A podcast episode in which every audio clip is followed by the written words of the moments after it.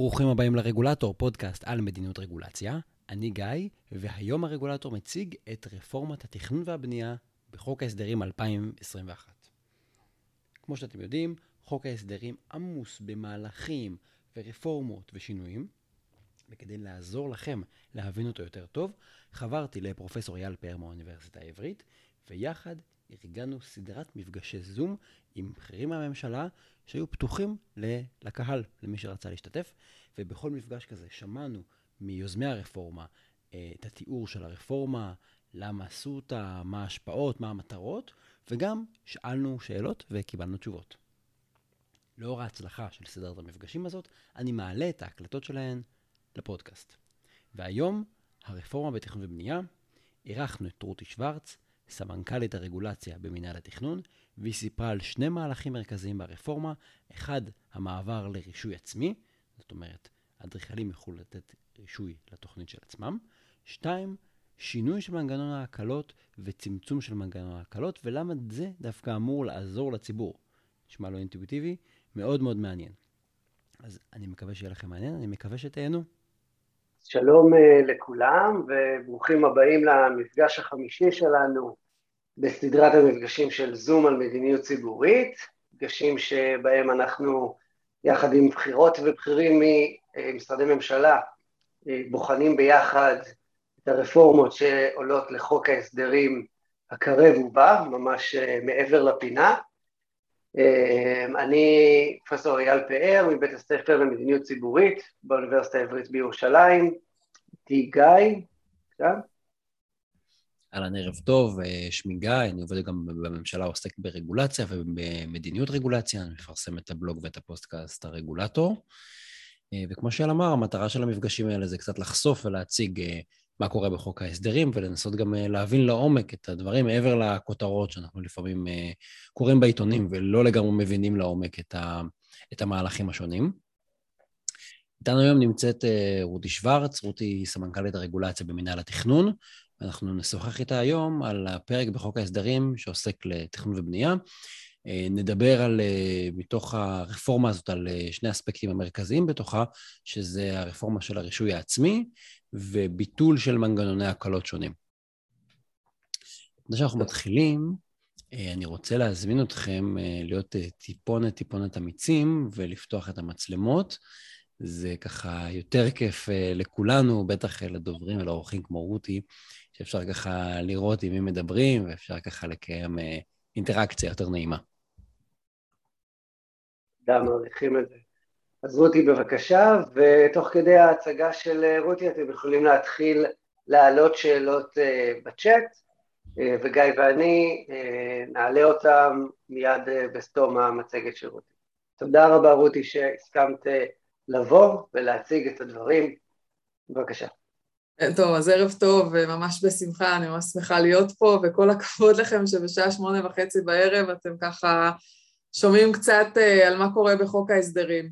אז אני אה, אה, רוצה באמת אה, שני זרקורים על אה, באמת שחל, שאחת עברה ממש בשקט, שזה ביטול ההקלות, ואחת אה, קיבלה נפח יותר משמעותי, לפחות בתקשורת, שזה רישוי עצמי, ואני רוצה להציג בפניכם בקצרה אה, את אה, שתי, ה, אה, שתי הרפורמות האלה.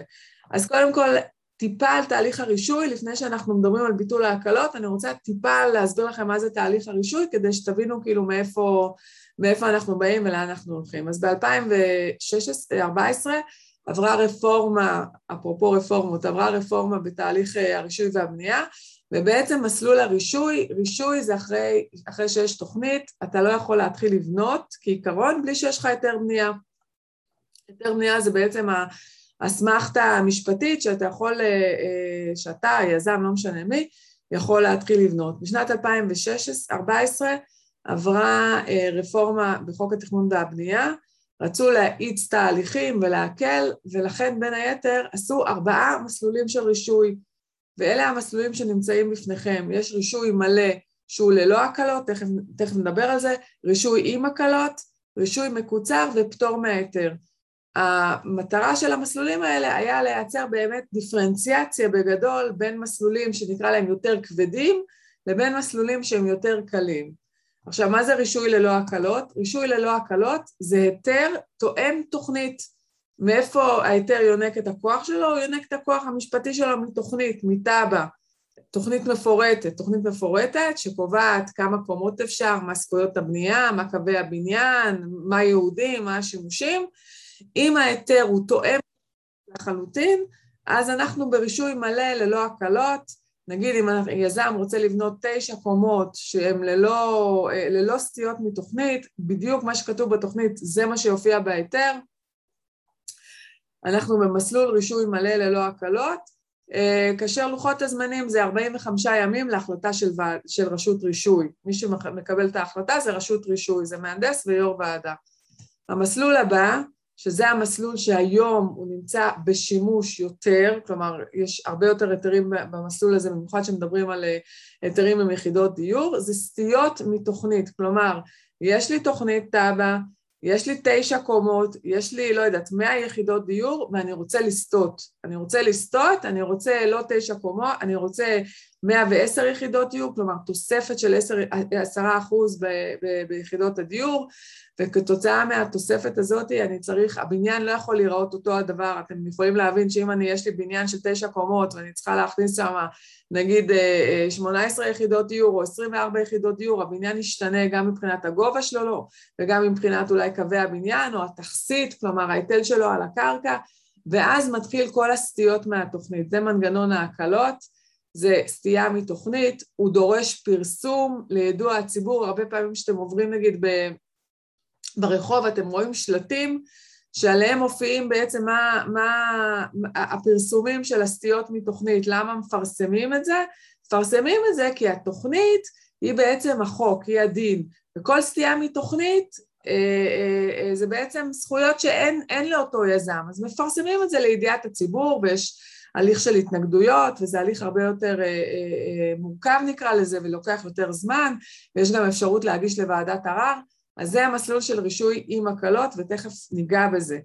אה, רישוי מקוצר זה, רישוי, זה מסלול יחסית עם רשימה, אבל יחסית מסלול מאוד יחסית קל, הוא תואם תוכנית, 25 ימים עד להחלטת ועדה, ופטור מהיתר, אם שמעתם, זה מסלול שהוא, שהוא באמת דברים מינוריים, נגיד מחסן עד שישה מטר, במידה ותואם תוכנית לא צריך היתר בנייה בשביל זה. אפשר להקים מחסן מחר בבוקר, אין צורך בהיתר בנייה, כל מיני דברים מינוריים כאלה. אז אנחנו בעצם נתמקד במסלול הזה, שזה רישוי עם הקלות. עכשיו, בשנייה אני רוצה לעבור איתכם על תהליך הרישוי, אני לא אכביד יותר מדי, אל תדאגו, אבל בגדול תהליך הרישוי יש לו שלוש, שלושה שלבים. יש את שלב המידע, שזה השלב שהוא בעצם ועדה מקומית שהיא בעצם מנפיקה את היתר הבנייה, נותנת ליזם את כל המידע, ש... או אמורה לתת את כל המידע שיש ל... ל... אה, אה, אה, על הקרקע, כמה אפשר לבנות, איך אפשר לבנות, מה השימושי קרקע, הרבה פעמים אנחנו מקבלים מידע גם מגורמים חיצוניים, אז זה שלב המידע, השלב הזה נועד בעצם לתת איזושהי ודאות ליזם, הנה, זה מה שאתה יכול לבנות בניין של עשר קומות, אתה יכול לבנות עד, אה, לא יודעת, שלושים מטר גובה, יש לך אפשרות לסטות עוד חצי מטר, זה כל ה... זה בשלב המידע. אחר כך אנחנו מתחילים את שלב ההיתר, ששלב ההיתר מתחיל מקליטת הבקשה להיתר ועד החלטת הוועדה, בסדר? הוועדה המקומית מחליטה לאשר את ההיתר, הוועדה המקומית מחליטה לדחות את ההיתר, הוועדה המקומית מתייחסת או מתעסקת בעיקר בנושאים של גובה, בנייה, לראות שיזם לא חורג מזכויות הבנייה שיש לו, קווי בניין, אה, מרחקים, דברים כאלה.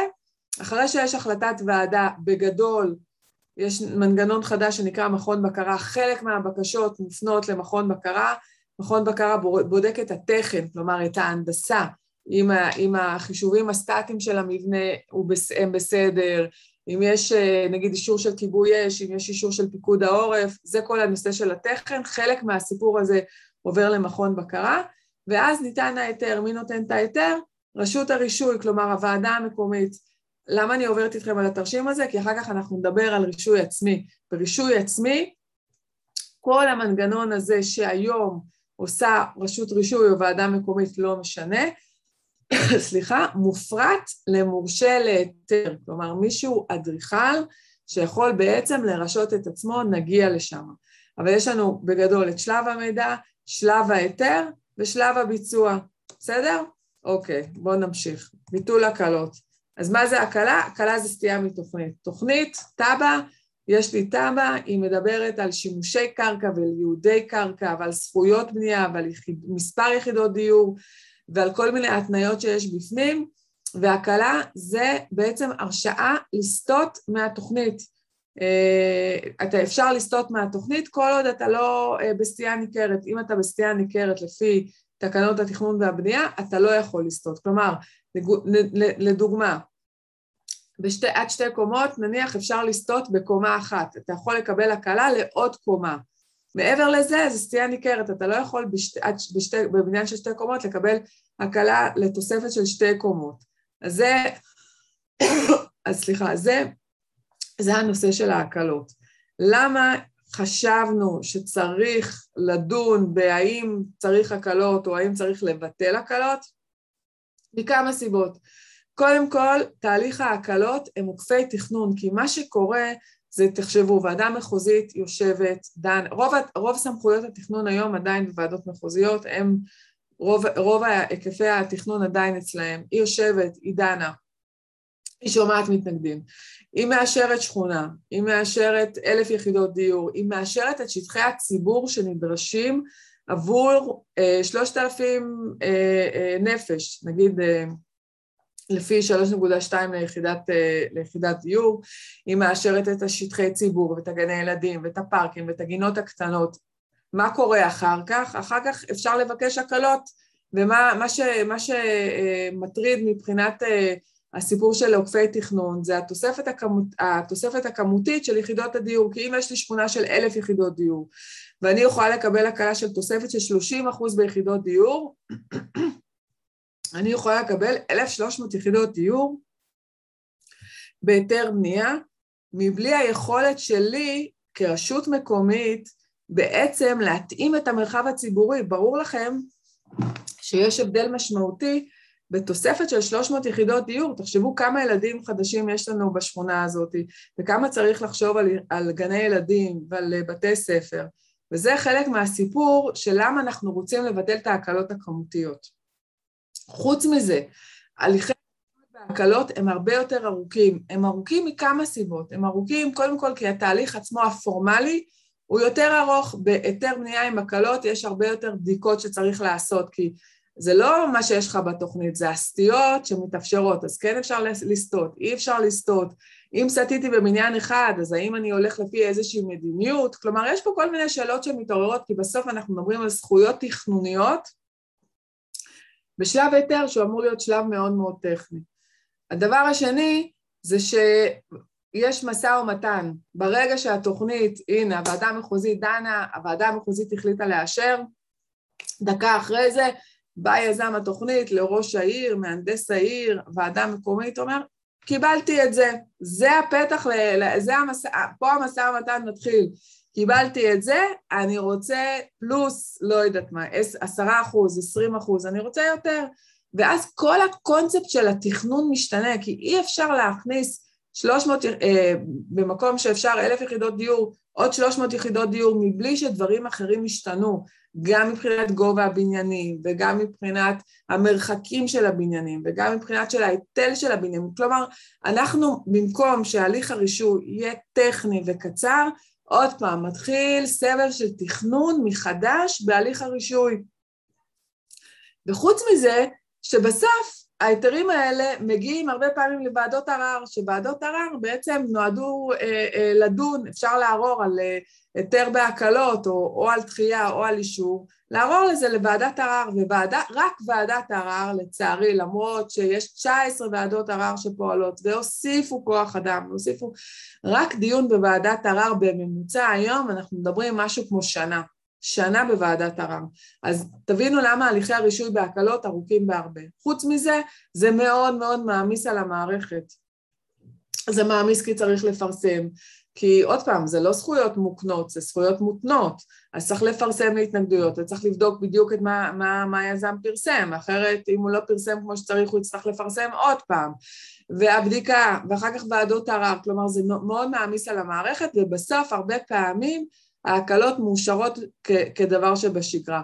אז לכן אנחנו חשבנו שצריך לחשוב באמת על לבטל את ההקלות, וכמו שהסברתי מקודם, כל מה שסוטה מתוכנית שאינו סטייה ניכרת, אפשר היום לבקש כהקלה.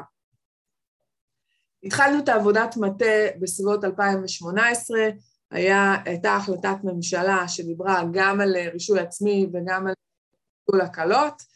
Uh, עבודת המטה שלנו כללה בין היתר, הרי בסוף אנחנו במטה, כן, עובדים במגדל השן וצריכים, uh, ועושים המון התייעצויות, גם עם uh, נציגי ועדות מקומיות וגם עם גורמים אחרים שהם מעורבים בתהליך הרישוי, וגם שמאים ומשרד הבינוי והשיכון ורשות מקרקעי ישראל, כל הגורמים שיש להם אינטרס בעצם בתהליך הרישוי. אז הנה, דיברנו למה אנחנו מבטלים את ההקלות, דיברנו, דרך אגב, אחד הדברים שגם הוא נושא מאוד מאוד חשוב, זה הסיפור של הוודאות, כי עוד פעם, יזם שמבקש הקלות, הוא לא בטוח שהוועדה המקומית אה, תאשר לו את ההקלות, למרות שזה, בדרך כלל זה נעשה, אבל עד שאין החלטה, יזם לא יודע אם אישרו לו בדיוק את התוספת של ה-30% שהוא ביקש, או שאישרו לו, לו תוספת של 20 אחוז. אין ודאות בהליך הזה, כי עוד פעם, פתחנו את הצוהר של התכנון בהליך שאמור להיות ממש טכני וממש אה, אה, אה, קצר.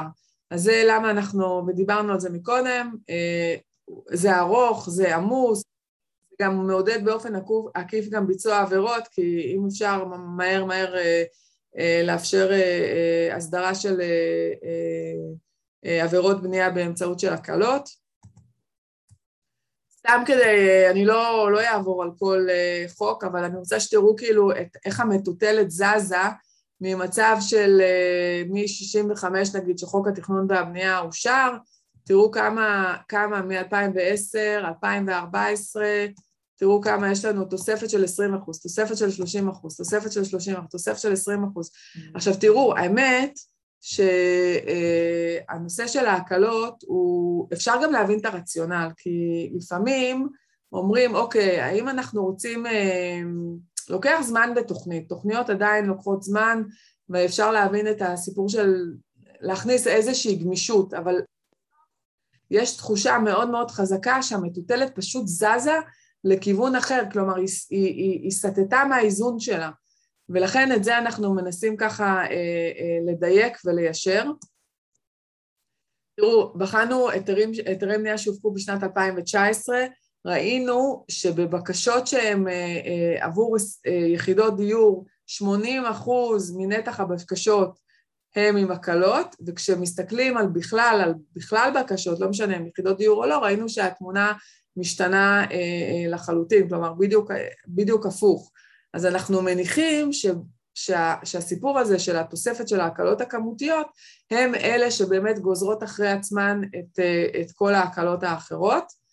בעבודת המטה אנחנו חילקנו את ההקלות לשלושה סוגים, כי רצינו לנסות לתת uh, פתרון לכל סוג של הקלה, כדי שמצד אחד באמת אנחנו מצליחים, אנחנו מבינים את הנושא של ה... לפעמים יש צורך בגמישויות, אבל מצד שני אנחנו רוצים שהמטוטלת לא תזוז, ל, ל, כלומר, לייצר איזשהו מצב שאנחנו חושבים שהוא מאוזן, אנחנו לא רוצים לתקוע את ענף הבנייה, ובוודאי שהאגף שלי שמופקד על תהליך הרישוי, בוודאי שאני לא רוצה לתקוע את, את הליך ההיתר, ואני רוצה שהדברים יזרמו טוב ושיהיה flow טוב. ולכן היה לנו חשוב לנסות לתת פתרון לכל קבוצה או סוג של הקלות. סליחה. אז מה זה הקלות כמותיות? אז בואו בוא נעבור רגע בקצרה. אז חילקנו הקלות כמותיות, הקלות מרחביות והקלות שנובעות מהוראות של תוכנית. כי אמרתי עוד פעם, תוכנית היא חוק. כל סטייה ממה שכתוב שם נדרשת להקלה.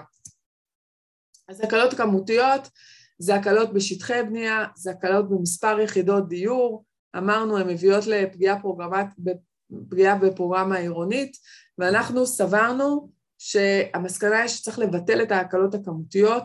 אנחנו אומרים היום, מה שקרה גם זה שהוועדות המחוזיות, בגלל שיש הליך של הקלות, גם נתנו פחת בתכנון. הם אמרו, יש, אה, התוכנית הזאת יכולה לשאת 1,500 יחידות דיור, אבל אנחנו יודעים שיש את מנגנון ההקלות, לכן ניתן 1,300 יחידות דיור, כי אנחנו יודעים שבשלב ההיתר יש סיכוי מאוד מאוד גדול שיוסיפו עוד 200 או 300 יחידות דיור או תוספת של 20 או 30 אחוז, ולכן המסר הוא של הוועדות המחוזיות, תיתנו את מה שניתן לתת, תיתנו כפי שאפשר לתת לפי שטחי הציבור שאתם אה, אה, עושים בתוכנית, כדי שיהיה תוכנית איכותית, רמת חיים גבוהה, איכות חיים גבוהה, אבל תיתנו מה שאפשר לתת כבר בתוכנית, כי אנחנו הולכים לבטל את ההקלות הכמותיות.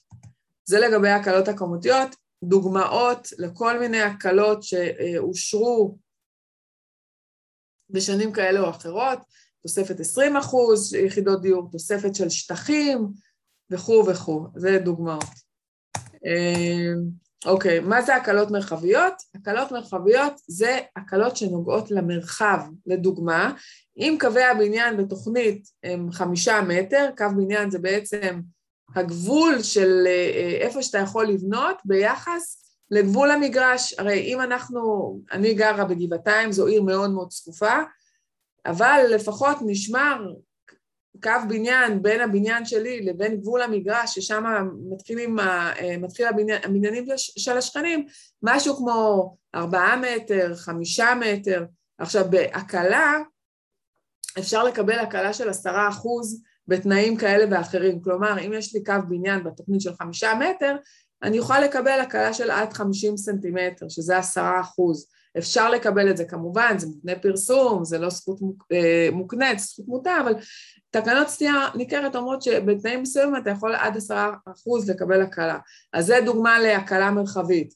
תכסית זה ההיטל של הבניין על המגרש. התכסית נגיד יכול להיות 40 אחוז, אם יש לי תכסית של 40 אחוז, אז בעצם אומר 60 אחוז מהמגרף שלי אמור להיות פנוי, לא משנה, יש חניון מיטת, בעל הקרקע נדבר, 60 אחוז יכול להיות פנוי ואולי גינון, אולי אפשרות לילדים ל- ל- ל- לרדת לשחק שם, אז אפשר לבקש הקלות בתכסית, כלומר שזה לא יהיה 60 אחוז, זה, כלומר שלא יהיה 40 אחוז תכסית, שיהיה 50 אחוז תכסית, אז צמצמתי בעצם את השטח הפתוח של המגרש.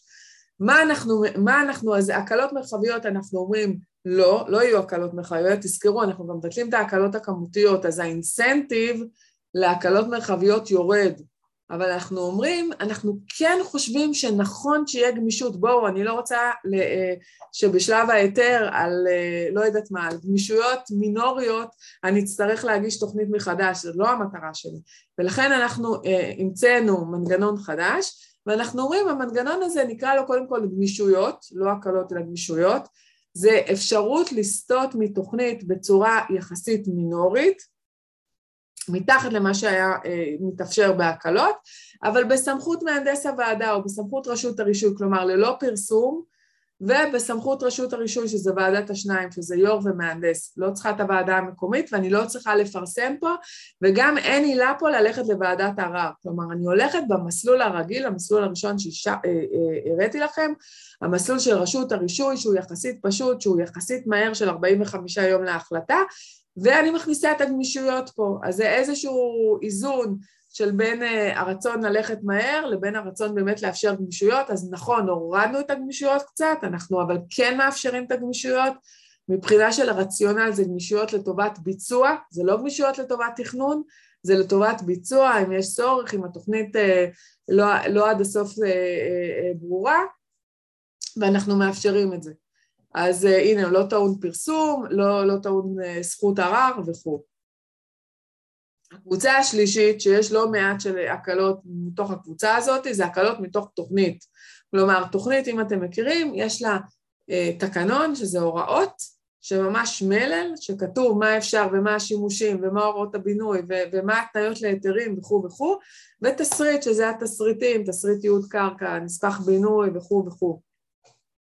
אנחנו, כדי להתמודד עם הסיפור הזה של הקלות מתוכניות שיש כאלה, אנחנו התחלנו לחשוב, ואנחנו, אני מקווה שנצליח להוציא את אה, טיוטת העבודה שלנו כבר בחודש הקרוב, על פרויקט שנקרא תכנון חושב רישוי, איך תוכניות או טבעות יכולות להיכתב בצורה אחרת, יותר גמישה, פחות יורדת לפרטים, כדי שנוכל באמת לחיות בשלום בעולם ללא הקלות, כי עוד פעם, אני מדגישה, כל, וגם אני מדגישה לעצמי, כן, אנחנו כל הזמן צריכים להדגיש את זה, כי כל סטייה היום מתוכנית, נגיד תוכנית קבעה, שלא יודעת מה, שעומק אדמה גננית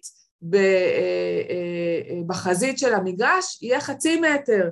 אתם לא, אי אפשר לסטות מזה. אתם צריכים להבין שברגע שיורדים לרזולוציה כזאת מפורטת של החצי מטר, ואתם מצאתם עץ שיכול לגדול ב-40 סנטימטר, לא משנה, אי אפשר לסטות מזה כשאנחנו קובעים בתוכנית. כלומר, אני לא רוצה להגיע למצב שאני אצטרך להגיש תוכנית מחדש על משפט שכזה. ולכן אנחנו הולכים למנגנון שקוראים לו תכנון חושב רישוי, ותכף אני, אני אראה לכם מה אנחנו חושבים לעשות. ניתחנו את שיעורי ההקלות, תראו, לקחנו עשר ועדות מקומיות מכל מיני אה, אה, אה, סוגים, עיריות גדולות, עיריות קטנות, ועדות מרחביות, מגזרים שונים, וראינו מה, איפה, איפה בעצם רוב ההקלות, ראינו שבאמת רוב ההקלות, זה לא, אין לי מספרים, אבל זה בערך נראה כמו שלושת רבעי מההקלות, הן הולכות על הנושא הכמותי, יחידות דיור, שטחי בנייה, קומות, זה הנושא הכמותי, יש לנו אה, אה, הקלות מרחביות שהן נגיד, אה, לא יודעת מה, בערך אה, 15 אחוז, ועוד הקלות אחר, אחרות, שזה הקלות אה, בעצם בגין תוכנית, שזה, שזה גם, גם סיפור, אבל זה יחסית מעט. אז באמת ככה זה חיזק אותנו שאנחנו באמת צריכים לבטל את ההקלות הכמותיות. אז דיברנו, מה המתודולוגיה, כלומר, מה, לאן אנחנו הולכים, הקלות כמותיות אנחנו ממליצים לבטל, הקלות מרחביות ייכנסו לסמכות מהנדס או רשות רישוי, והנושא של תכנון חושב רישוי, מה עבר בחוק ההסדרים, זה הכי מצחיק, בסוף עברו איזה שלוש שורות אה, בשפת אה, עורכי דינים, מה שנקרא, בשפה של, אה, של חוק, שאומר ככה, לא תינתן הקלה, ביטול הקלות, לא תינתן הקלה אלא בנושאים ששר הפנים בהתייעצות עם המועצה הארצית יקבע בתקנות ושאין בהם סטייה ניכרת, אנחנו צריכים עכשיו להכין את התקנות, אבל, אבל, אבל, וזה האבל החשוב, לא, לא יהיו שטחי בנייה, תוספת של שטחי בנייה, תוספת יחידות דיור, ובוועדה עצמה, זה אפילו לא, לא הספקתי לעדכן את זה, גם תוספת קומות. אז זה שלושת ההקלות שאנחנו לא יכולים לעשות, אנחנו לא יכולים לעשות את זה בתקנות, השאר אנחנו, תראו, יש הקלות לדוגמה של ממ"דים. ממ"ד בקו בניין אפס היום דורש הקלה, אז הקלות בנושא של ביטחון או נגישות, את זה אנחנו נמשיך לאפשר, זה אחד.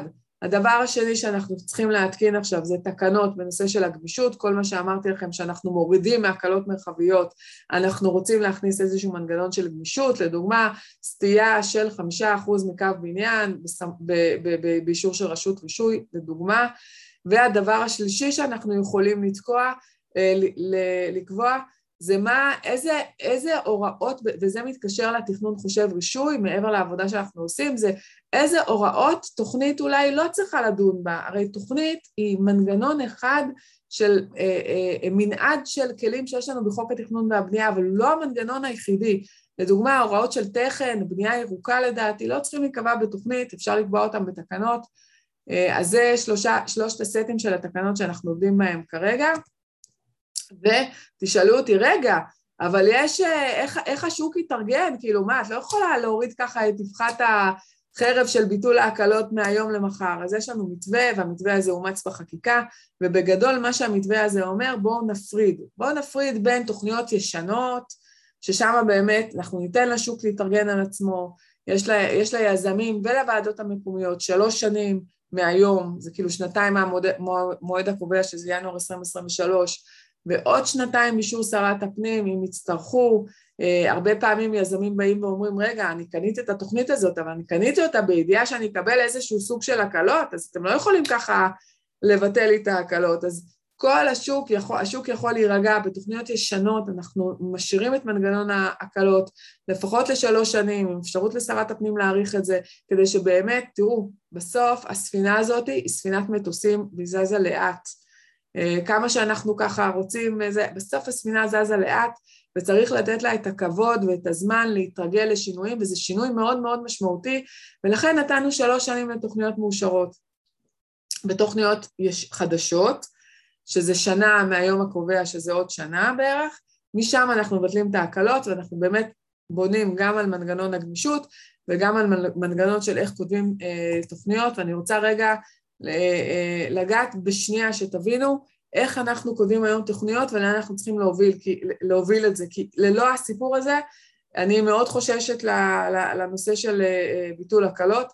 היום, אני, אולי יש ביניכם אנשים שמתעסקים בתחום, אבל הרבה פעמים תוכניות לוקח להן זמן להתעשר, ותוכניות יורדות לפרטים לפעמים שהן לא צריכות לרדת לפרטים כאלה, והן לא ישימות מכל מיני טעמים, ואז אנחנו, אוקיי, אז בואו נבקש פה הקלה ופה הקלה ופה הקלה, כי בסוף אפשר לבקש הקלה מהוראות התוכנית, אלא אם כן, אלא אם כן זה, זה, זה סטייה ניכרת. ומה שאנחנו אומרים בגדול, זה שקודם כל, תוכנית היא כלי מאוד מאוד חשוב, אבל היא לא הכלי היחידי שיש בחוק התכנון והבנייה. היא לא הכלי היחידי, יש עוד כלים.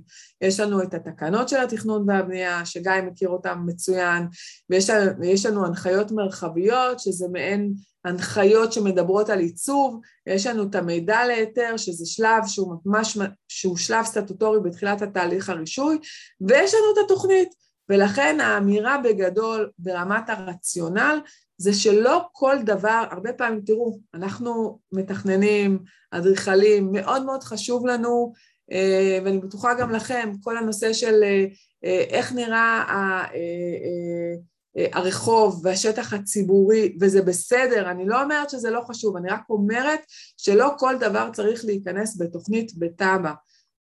ויש הרבה בעיות בתכנון, ויש הרבה בעיות ברישוי, עכשיו יש את הנושא של תחזוק, הנה, מבנים, חס וחלילה, כן, שלא יקרה, אבל נושא של מבנים ישנים, שאין תחזוקה טובה של בניינים. אז האם אנחנו מכניסים את כל הנושא של תחזוקה להוראות של תוכנית? זה, זה היה, כאילו זאת שאלה, וזאת שאלה בתחום המדיניות הציבורית. אני לא חושבת שהוראות של תחזוקה של מבנים צריכים להיכנס בתב"ע, כי ברגע שאני מכניסה את זה בתב"ע, ומחר אין לי חברת uh, ניהול כפי שדורש לא יודעת מה, כפי שחשבתי, אז הנה, הפכתי את כל הדיירים בתא, במגרש או בבניין לעברייני בנייה, כאילו צריך לחשוב על איפה מכניסים, אני לא אומרת שאין בעיות, יש בעיות, אני רק אומרת שהתוכנית זה לא הכלי היחידי שאפשר לפתור באמצעותו את הבעיות האלה, זה דבר אחד. דבר השני זה איך אנחנו כותבים את התוכניות. היום התוכניות ואולי חלקכם מכירים, יורדות לרזולוציה מאוד מאוד פרטנית. נתתי לכם את הדוגמה של החמישים סנטימטר של האדמה הגננית. אני לא אומרת שזה לא חשוב לטעת עצים בחזית מגרש, אני לא אומרת את זה, להפך, אני אומרת שזה חשוב, אבל אני אומרת בואו בוא נשים לב איפה אנחנו כותבים את, ה, את ההנחיות האלה, את ההוראות האלה.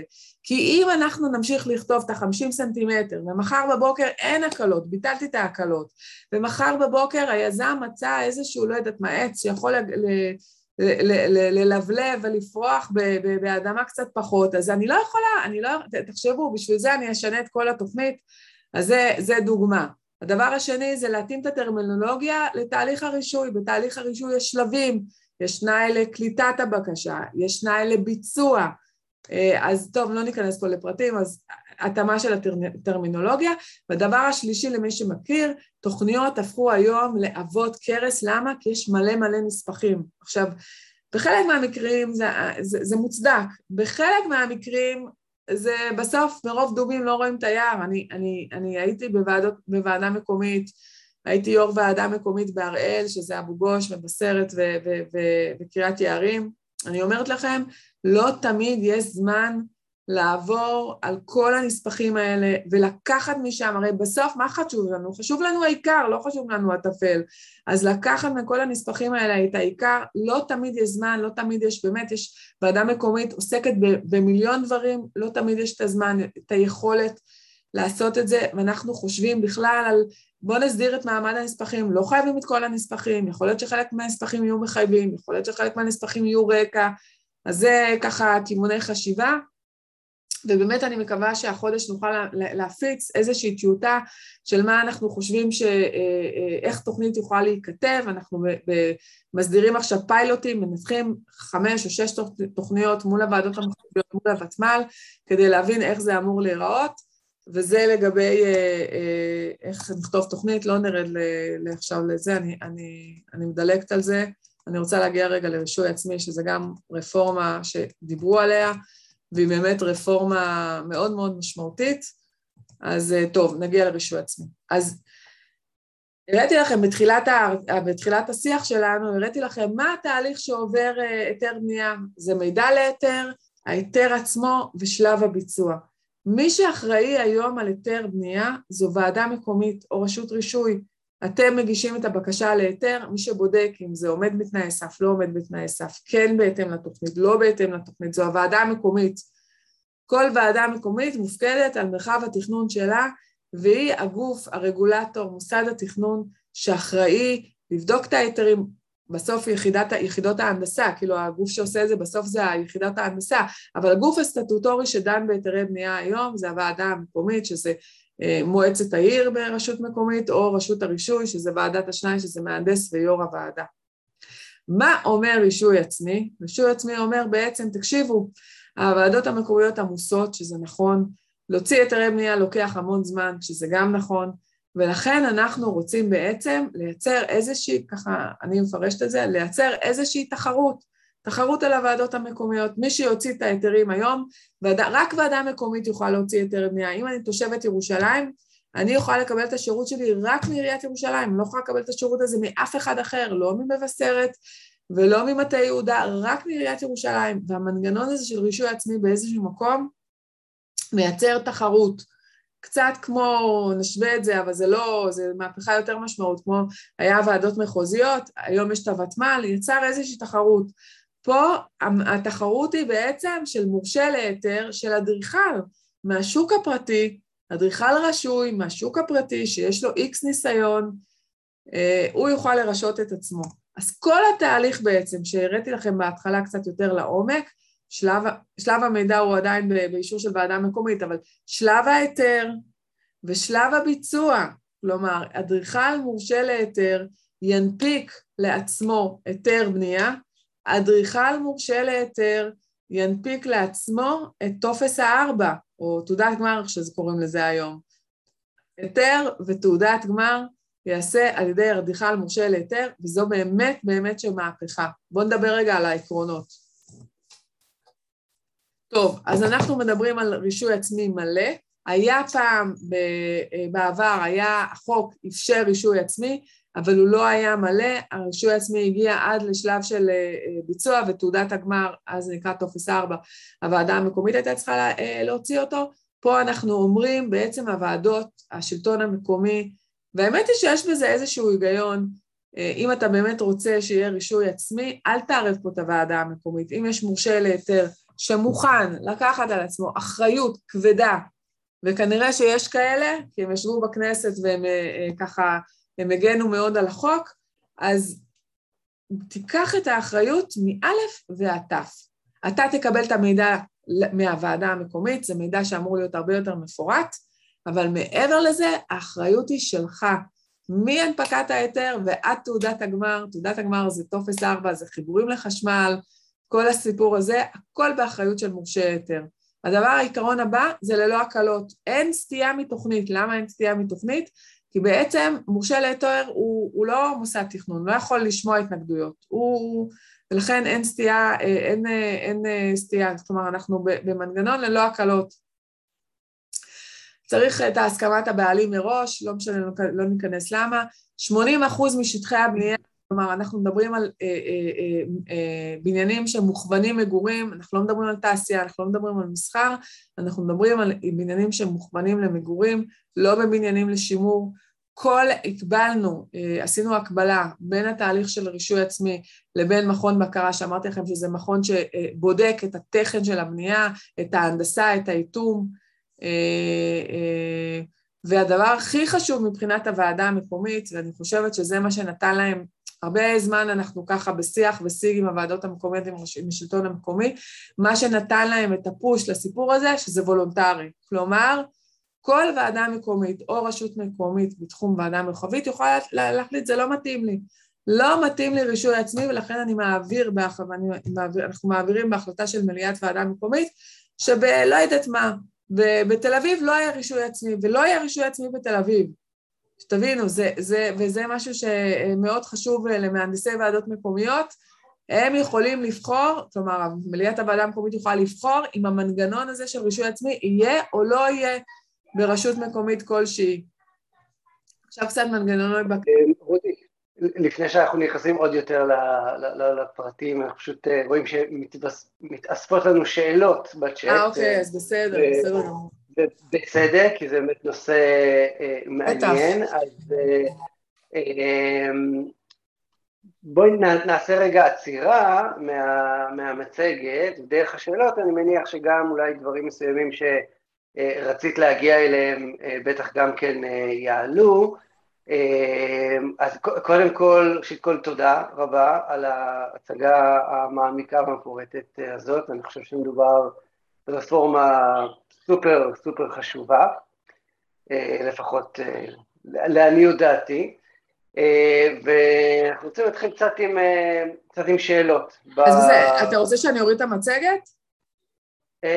אפשר שהיא תישאר, ואם את יודעת, כמענה לשאלה, אם את יודעת, יש לך איזה שקף שרלוונטי, אז את יכולה לעבור אליו מהר.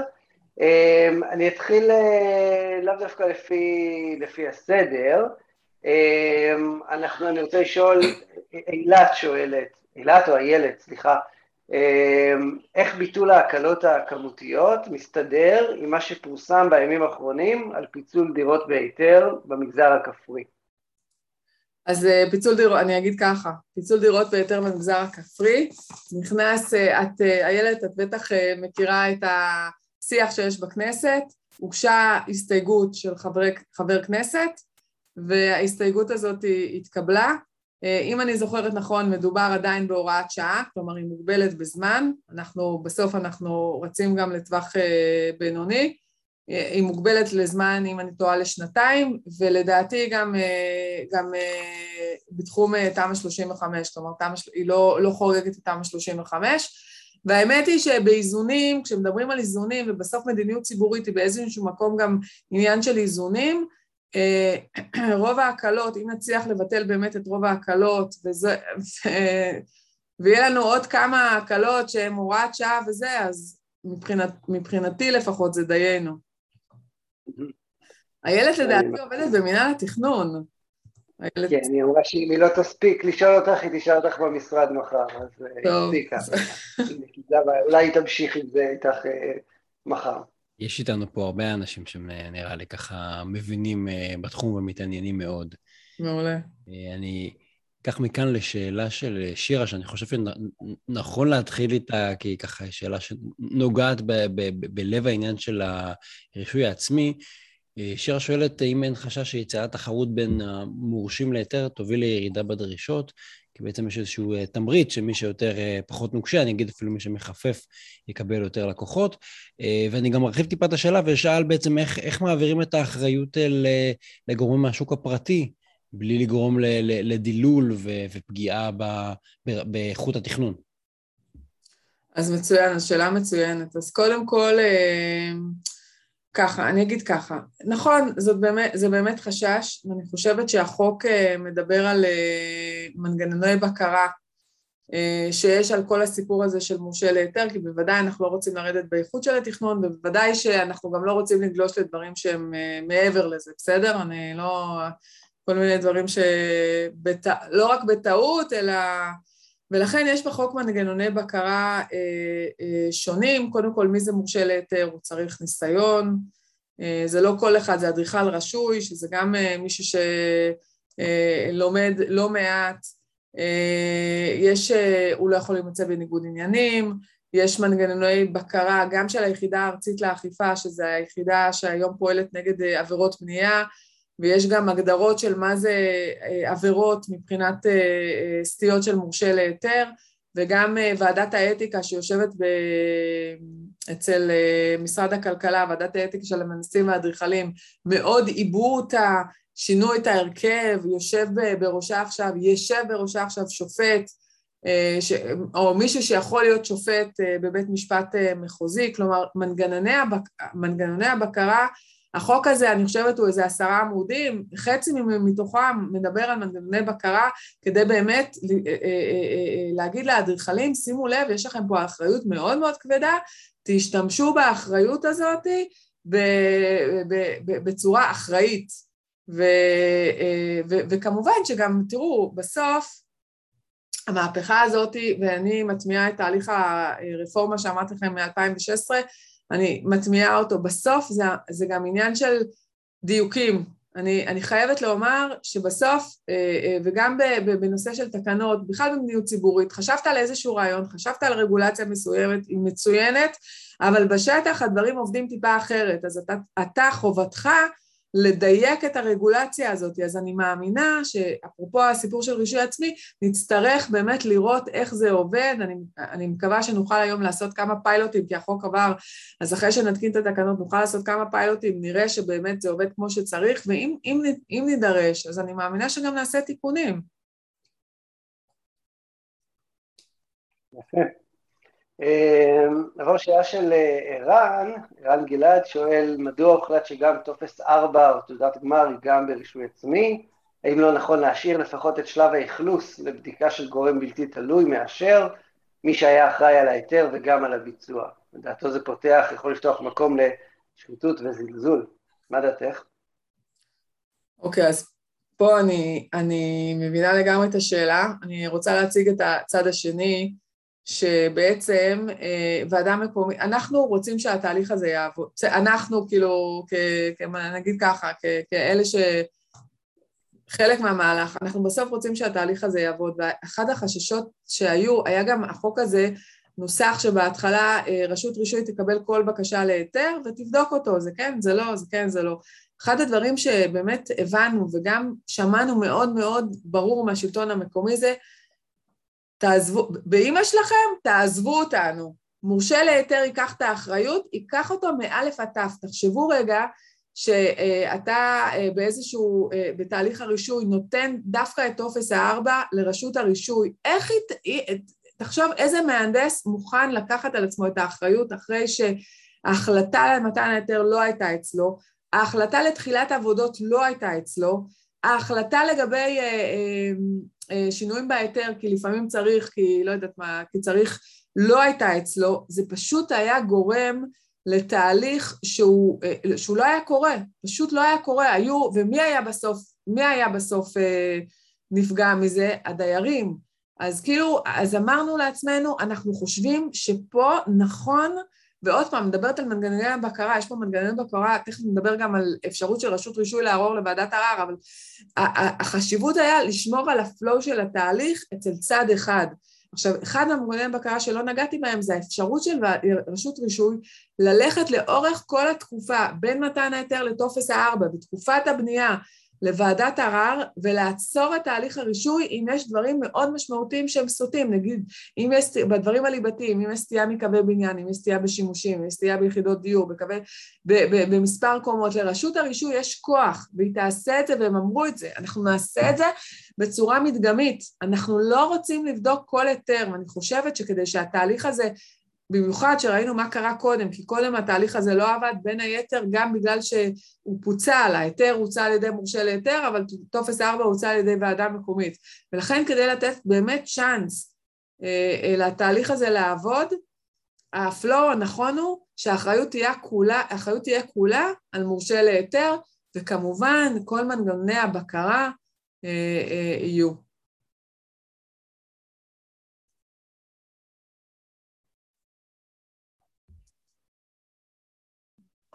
תראו, רשות רישוי, היום, אה, אה, הנה, רשות רישוי, תחשבו איזה סנקציה זאתי, שגם ברמה המדגמית, בסדר? אדריכל הוציא את ההיתר, יזם בשטח עם קבלנים, קבלני משנה, ויש איזושהי חריגה בדברים, בדברים הליבתיים, ורשות רישוי עולה על זה. היא יכולה לבד... לעצור את ההיתר הזה, לא משנה מתי. תחשבו כאילו על האחריות של מורשה להיתר מול הקבלן שלו שעומד בשטח, כל יום זה לא יודעת מה, עשרות, מאות אלפי שקלים, ועצרו לו את ההיתר, זה אוטומטית גם. כאילו בדברים הקריטיים, ברגע שרשות רישוי אה, אה, ניגשת לוועדת ערר, ועדת ערר אוטומטית מתלה את ההיתר עד שיש דיון. אז תחשבו כאילו כמה אחריות צריך לקחת פה מורשה להיתר, ואני מאוד מקווה שבאמת הם יראו את זה ככה, כי זה באמת, זה סופר אחריות גם מבחינת הפרטת השירותים, הרי הפרטנו פה את תהליך הרישוי, גם מבחינת האחריות מול היזם, וגם בואו, בסוף, הוא, אם הוא עובר פה על, אה, על משהו, זה, זה עבירה פלילית. אפשר לשלול לו את הרישיון, אפשר להגיש נגדו כתב אישום, זה, זה, זה משמעותי. רותי, תגידי, למה שרשות רישוי אה, תרצה לעשות את זה, להסכים בעצם? אמרת שמוסדות התכנון המקומיים צריכים להסכים כדי שיהיה בשטח שלהם רישוי עצמי, והאם אתם צופים שהם אכן יעשו את זה, או שיגידו לא תודה, והרפורמה הזאת בעצם תישאר על הנייר? אוקיי, okay, אז, הש... אז אה, א', השאלה היא למה. יכול להיות ש... אה, תראו, גם, גם בסוף רשויות הרישוי מתמודדות ו... וגורמים ציבוריים, בעיקר בשלטון המקומי, מתמודדים עם המון עבודה ועם מחסור מטורף של כוח אדם, ועם כל הזמן ההוא זז לפה וההוא זז לשם, כאילו זה, זה, זה, זה לא פשוט, זה לא פשוט לעבוד ב, ב, ברשות רישוי, ויכול להיות שרשויות רישוי אחרי, או ועדות מקומיות, אחרי שהן בוחנות, אולי יש, יש אזורים שיותר קל, או צמודי קרקע לדוגמה, בוא נראה, צמודי קרקע. הסיכון בצמוד קרקע או בשתי קומות הוא, הוא יחסית מינורי ביחס לבניין של, תק, של תשע קומות, בכל האספקטים, גם באספקט המרחבי, כי בסוף כשאנחנו מדברים על איך שבניין פוגש רחוב, אז בצמוד קרקע זה פחות, או בשתי הקומות זה פחות קריטי מאשר אם יש לך איזה, לא יודעת מה, בניין של 20 אה, קומות, אתה רוצה לייצר מפגש נעים ונוח להולך רגל אה, ברחוב. אז יכול להיות שבניהול סיכונים, באיזושהי עבודה, אז רוצים להפחית את הלחץ, או בדברים שהם פחות מעניינים, יפר, יפריטו את זה, יאפשרו פה למורשה להיתר לקחת את זה. אז אה, אנחנו באמת נצטרך לראות אם אה, רשויות רישוי ירצו לקחת את זה, כאילו ירצו להפריט, אבל אני כן מתארת לעצמי, שרש... כי הרי הם יכולים להחליט שבאזור מסוים כן ובאזור מסוים לא, אז אולי באזורים שהם יותר פשוטים, יותר מובנים, יש שם בנייה יותר של אה, צמודי קרקע, שתי קומות, שלוש קומות, שם יכול להיות שהם, שהם יגידו אוקיי, כי, כי אנחנו בעומס מטורף, אנחנו בלחץ אינסופי, אז פה יהיה לנו פחות היתרים. מעניין. אה, גל שואל, ואני מאוד מתחבר לשאלה שלו, זה משהו שככה חיכיתי לאורך המצגת ש, ש, שתגיע אליו, הוא שואל מה, איך קובעים שהרפורמה עבדה, מה המדדים, האם זה ימי המתנה להיתר, גידול בהיצע הדירות.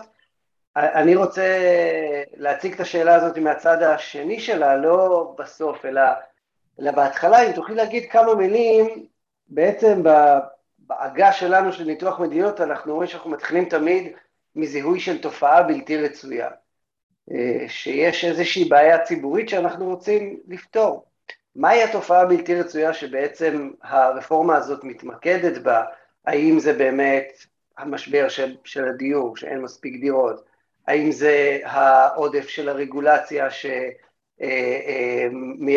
אה, אה, את אה, תהליך הבנייה ומוביל אחר כך ליוקר גבוה יותר ל, ל, ל, ל, ללקוח. כלומר, על, הכל ברור ב, ב, במחיצות של הרפורמה הזאת, אני אבל אה, כהדיוט בתחום התכנון, מאוד הייתי רוצה לדעת מה בעצם, אה, איזה תופעה בלתי רצויה זה הולך לצמצם לנו, וכמו שגל שואל, איך נדע מתי ועד כמה זה עבד?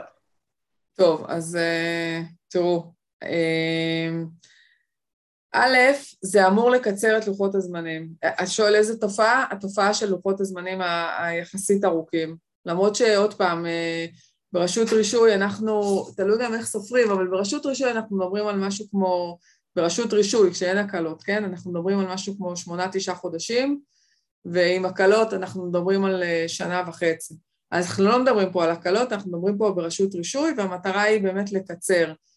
אה, עכשיו אתה שואל אותי, אז זה אחד, ו- וברור שהסיפור הזה של אין מספיק דירות, ברגע שאתה מקצר או מביא יותר יחידות דיור לביצוע, אז אתה בעצם מספק יותר, כלומר אתה מספק יותר יחידות דיור. אז זה, זה שני ה... וזה באמת כתוב בדברי ההסבר של החוק, של באמת משבר הדיור ואין מספיק דירות בביצוע, ואנחנו רוצים לקצר את לוחות הזמנים, ובסדר, אני מבינה את זה. ויש לכם הערכות? אה, מה, כמה, כמה זה אמור לשפר את המצב? לא, אני, אין, לי, אין לנו הערכות. וזאת שאלה מצוינת, איך קובעים שהרפורמה עבדה, ממש, ממש שאלה מצוינת, ואני, לא, אין לי תשובה הכי טובה לזה, כי תראו, בסוף, אחד זה לוחות הזמנים. אם נצליח באמת לקצר פה לוחות זמנים, אז אנחנו בסוף עוד פעם זה עניין של איזונים. נצליח לקצר, אם נצליח באמת לקצר לוחות זמנים, נגיד ב-20 אחוז, אבל איכות ההיתרים היא תהיה טובה ולא יהיה לנו הרבה עבירות של מורשה להיתר, כי בסוף גם אנחנו אחראים על איכות, בואו, אנחנו הפרטנו את uh, תהליך הרישוי, אני באופן אישי מרגישה באיזשהו מקום גם אחריות על, uh, על איכות, אנחנו רוצים לראות שבאמת הדבר הזה עובד, ושאין יותר מדי סטיות ושאין יותר מדי ועדות ערר בסיפור הזה. אז אה, גם, גם אני חושבת ש... וזאת שאלה מצוינת שאני מחר על הבוקר מתחילה לעבוד עליה, איך אנחנו באמת קובעים שהרפורמה הזאת היא עבדה, אז אחד זה בקיצור לוחות זמנים, נגיד 20 אחוז, אני חושבת שזה יהיה יפה, וב' שאנחנו לא רואים ש, ש, שזה, שזה, שזה, שזה פוגם לנו באיכות. אנחנו רוצים לראות גם שזה, שזה פוגם לנו באיכות, אז זה מבחינתי האישית שני המדדים, וממש תודה על השאלה המצוינת הזאת. תודה לגל. גל, אה, תודה. לקראת, אה, לקראת הסוף, אז אני אה, ארכז רגע שתיים, שלוש שאלות אחרונות, תעני עליהן ככה ביחד, ובזה, ואז ניתן לך גם אפשרות להוסיף מילות סיכום אם יש לך. אז רותי שואלת, האם ברישוי עצמי, האם מתקיים היזון חוזר, ש... אה סליחה, לא רותי שואלת, מרסלה שואלת את רותי, האם ברישוי עצמי, האם מתקיים איזון חוזר של אישורים שהתקבלו למשל בוועדה, בהנחה שרשות משתמשת במסמכים הללו לאורך כל חיי המבנה ולא רק בשלב הרישוי. אה, שמואל שואל, האם הרפורמה לוקחת בחשבון צעדים לצמצום ליקויים ותאונות עבודה באתר הבנייה שקיבל ההיתר, זה אולי קשור למה שבדיוק התייחסת אליו לעניין של, ה, אה, של האיכות. אה, ושאלה אחרונה מערן, האם תתאפשר בעזרת הרפורמה לעשות גם לגליזציה למצב as is של בנייה בלתי מוסדרת, בסוגריים בעיקר מופנה לחברה הלא יהודית. טוב, בסדר. אז אחד, אם אני מבינה את הסיפור של האיזון החוזר, אה, לשאלתך מרסלה, אה, אין פה איזון חוזר מבחינת התהליך עצמו, יש פה בקרה שהיא תהיה בקרה מדגמית. כלומר, אין אה, אה, מורשה להיתר, יציר, יגיש הצהרות, אני עומד, אני קיבלתי, אני... אה, יגישו אולי גם את כל האישורים אה, לרשות הרישוי, אבל אין פה... אה, אה, רשות הרישוי לא תבדוק אותו, אה, אה, באמת עשית ככה, באמת הגשת, זה. הבדיקה תהיה מדגמית, וכמו, וכמו שאמרתי, יש לרשות הרישוי יכולת ללכת לוועדת ערר, בין אם בדברים המהותיים עד סוף הבנייה, ובין אם בדברים הפחות מהותיים, למרות שזה בסוף, כאילו, אבל הדברים הפחות מהותיים, עד שישה חודשים מיום מתן ההיתר. עכשיו לגבי תאונות עבודה, אז כן, אני דיברתי על איכות, אבל חוק התכנון והבנייה לא אחראי על uh, תאונות עבודה. אז כאילו, כל הסיפור של תאונות עבודה לא אצלנו. מה שכן, וכן, זה איכות הבנייה. שכשאני אומרת שכל בקשה כזאת היא חייבת ללכת למכון בקרה שהוא הוא, הוא גורם מקצועי בתחום טכן הבנייה, הנדסה וחישובים סטטיים ואיתום, הרי אם הבניין לא אטום טוב אז לא יודעת, עוד עשרים שנה אז היסודות יכולים אה, לא לעבוד, כאילו, אה, לא לעבוד טוב, אז כן, אז בקטע של איכות הבנייה בהחלט אנחנו התעקשנו אה, אה, ש, שרישוי עצמי, למעט עד שתי קומות, שזה פחות בניהול סיכונים, שכל בקשה בהיתר של רישוי עצמי ילך למכון בקרה. ולגבי לגליזציה, אז התשובה היא אה, כן, כל עוד, כן, אני, אם, אם הבקשה להיתר תואמת את מה שהעקרונות ה...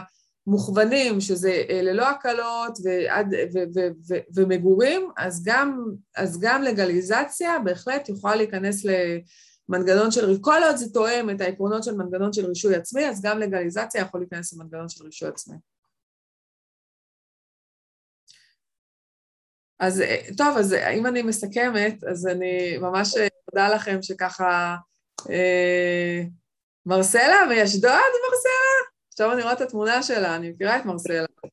אה, אז תודה רבה שהקשבתם ככה עד שעה מאוחרת, תשע וחצי בערב, וכמובן אם יש לכם עוד שאלות אז אפשר דרך גיא ואני אשמח לענות, ותודה שאירחתם אותי, ואולי רבה, ש... כן, תודה רבה שהגעתי אותי. שאלו גם פה בתחילת המפגש אם אפשר יהיה לקבל את המצגת, אם יהיה כן, נוח לך לחלוק, אין בעיה, אני שולחת. אנחנו נשלח יחד עם הקישור להקלטה. Uh, היו פה עוד כמה שאלות שלא הספקנו לענות, אני מתנצל, uh, אלעד וגם נתנאל וגם מרסלה, uh, אבל נעביר גם את ה... אם זה בסדר מבחינתך רותי, אז, ביחד עם המצגת נעביר גם מייל שלך, אם אנשים ירצו לשאול באופן ישיר. אוקיי. גיא, מילות סיום? אמ, קודם כל, תודה רבה לרותי ותודה לכם על ההשתתפות. אני חושב שזה היה אחד המפגשים היותר מרתקים שלנו, כי עולם התכנון והבנייה הוא באמת כל כך, כל כך מורכב, ויש פה כל כך הרבה פקטורים, וכמו שרותי סיפרה, כל כך הרבה רפורמות, הסיפור של אה, תיקון 101 מ-2014, ועוד אה, מאמצים שהיו לאורך השנים לשפר את המערכת, לפשט אותה, לייצר כל מיני סוגים של מסלולים. אמ, נראה לי שאנחנו יכולים רק לקוות שברפורמה הזאת באמת אנחנו נראה פירות. נראה איך אנחנו גם משפרים את הפשטות, כמו שרותי הציגה, וגם אה, מתייעלים ושומרים על איכות התכנון. אה, וכמו כל דבר בעולם התכנון והבנייה, כנראה שייקח אה, קצת זמן כדי לראות מה בדיוק יהיו התוצאות. וכמו שגל אמר, אנחנו באמת צריכים לראות מה, מה קורה, מה קורה במבחן התוצאה. אז שוב, תודה לך, רותי, ואנחנו מחזיקים אצבעות, הצלחתך, הצלחתנו. ביי, תודה, להתראות. ביי ביי, להתראות, ערב נעים. אוקיי, עד כאן ההקלטה של מפגש הזום על רפורמת התכנון והבנייה בחוק ההסדרים. באתר יש לינק להקלטה של המפגש וגם של יתר המפגשים, אתם מוזמנים להיכנס, הכתובת היא regulator.online.